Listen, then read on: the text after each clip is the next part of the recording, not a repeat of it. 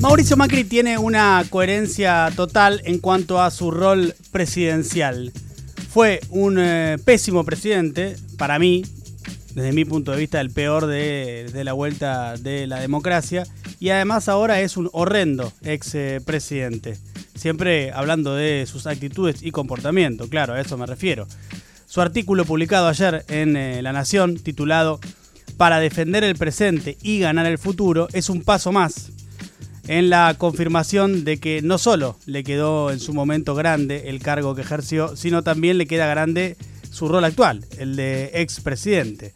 Eh, repasemos brevemente la saga de irresponsabilidades que ha tenido en poco tiempo, en dos, tres meses nada más en su nuevo rol. Eh, irse a Paraguay por un día en medio de una cuarentena estricta, vaya a saber uno a qué se fue. Agitar y festejar movilizaciones en medio de la pandemia irse de vacaciones un mes y medio a Europa, en uno de los peores momentos que recuerde eh, la Argentina. Violar la cuarentena a su vuelta, esto fue hace días nomás. Eh, y hay un montón ¿no? de estos greatest hits de la irresponsabilidad del ex eh, presidente. El artículo del domingo arranca con Rompo el silencio. Párrafo aparte, es lo único que pareciera que le queda por romper o que le quedaba por romper. Pero la verdad que el artículo es increíble. Eh, no sé si tuvieron la oportunidad de leerlo, pero es un compendio de, naderías, de exageraciones y de delirios. En un momento dice, cito textual, se utilizan las restricciones sanitarias para impedir la libre circulación de las personas. ¿En serio piensa esto? Porque la verdad que es increíble. La reta entonces, por ejemplo, o, Morales o Suárez o, o Valdés en Corrientes, que han aceptado y han pedido restricciones sanitarias y lo siguen haciendo al día de hoy para impedir la libre circulación? ¿Lo hacen por eso o lo hacen porque estamos en una pandemia?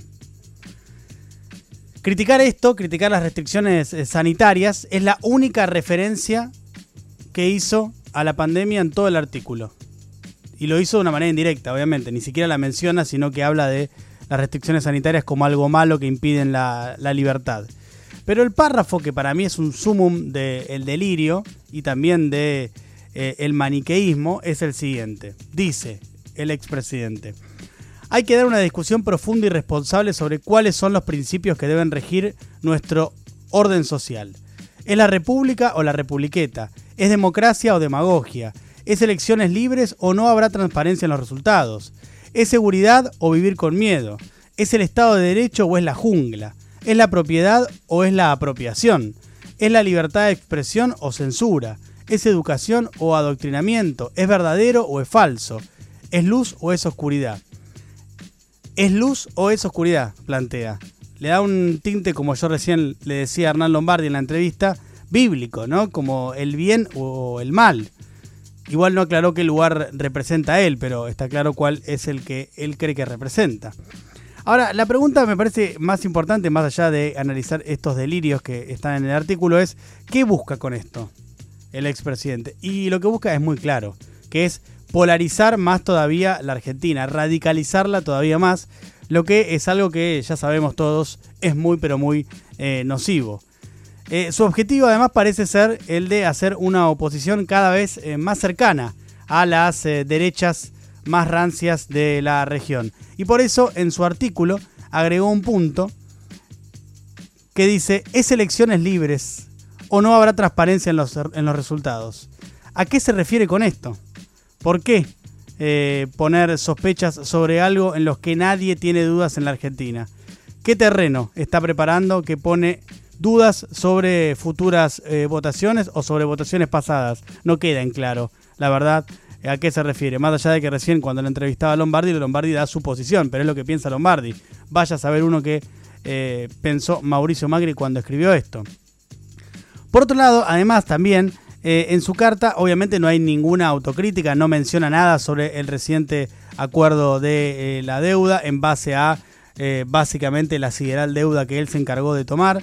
La verdad que yo la sensación que tengo cada vez que lo escucho hablar es que eh, no puede y no va a poder nunca eh, asumir su estrepitosa derrota del año pasado, ¿no? Que es algo que eh, le cuesta, le cuesta asumir porque tuvo todo el poder, ¿no? Tuvo a todos los actores más poderosos de la Argentina bancándole el proyecto, le cantaban vengo bancando este proyecto, todos los actores de peso de este país, y los externos también, porque el FMI eh, violó su, estatuto y le prestó para bancar la campaña, para que gane la elección en un contexto que ya se venía cuesta abajo, tal cual incluso reconoció Maurice Claver Carone, que es quien ahora este fin de semana fue electo presidente del BID. Bueno, él lo contó en una entrevista hace un tiempito de que habían eh, desde eh, los Estados Unidos gestionado para que el FMI prestara esa plata para que Macri ganara su elección. Pero no, perdió. Perdió porque hizo un pésimo gobierno, pero no, no lo asume y obviamente no lo va a asumir nunca porque él es así. Em, como dijo en su carta, ya rompió eh, el silencio. Ahora, ¿qué otra cosa buscará romper Mauricio Macri? Mejor.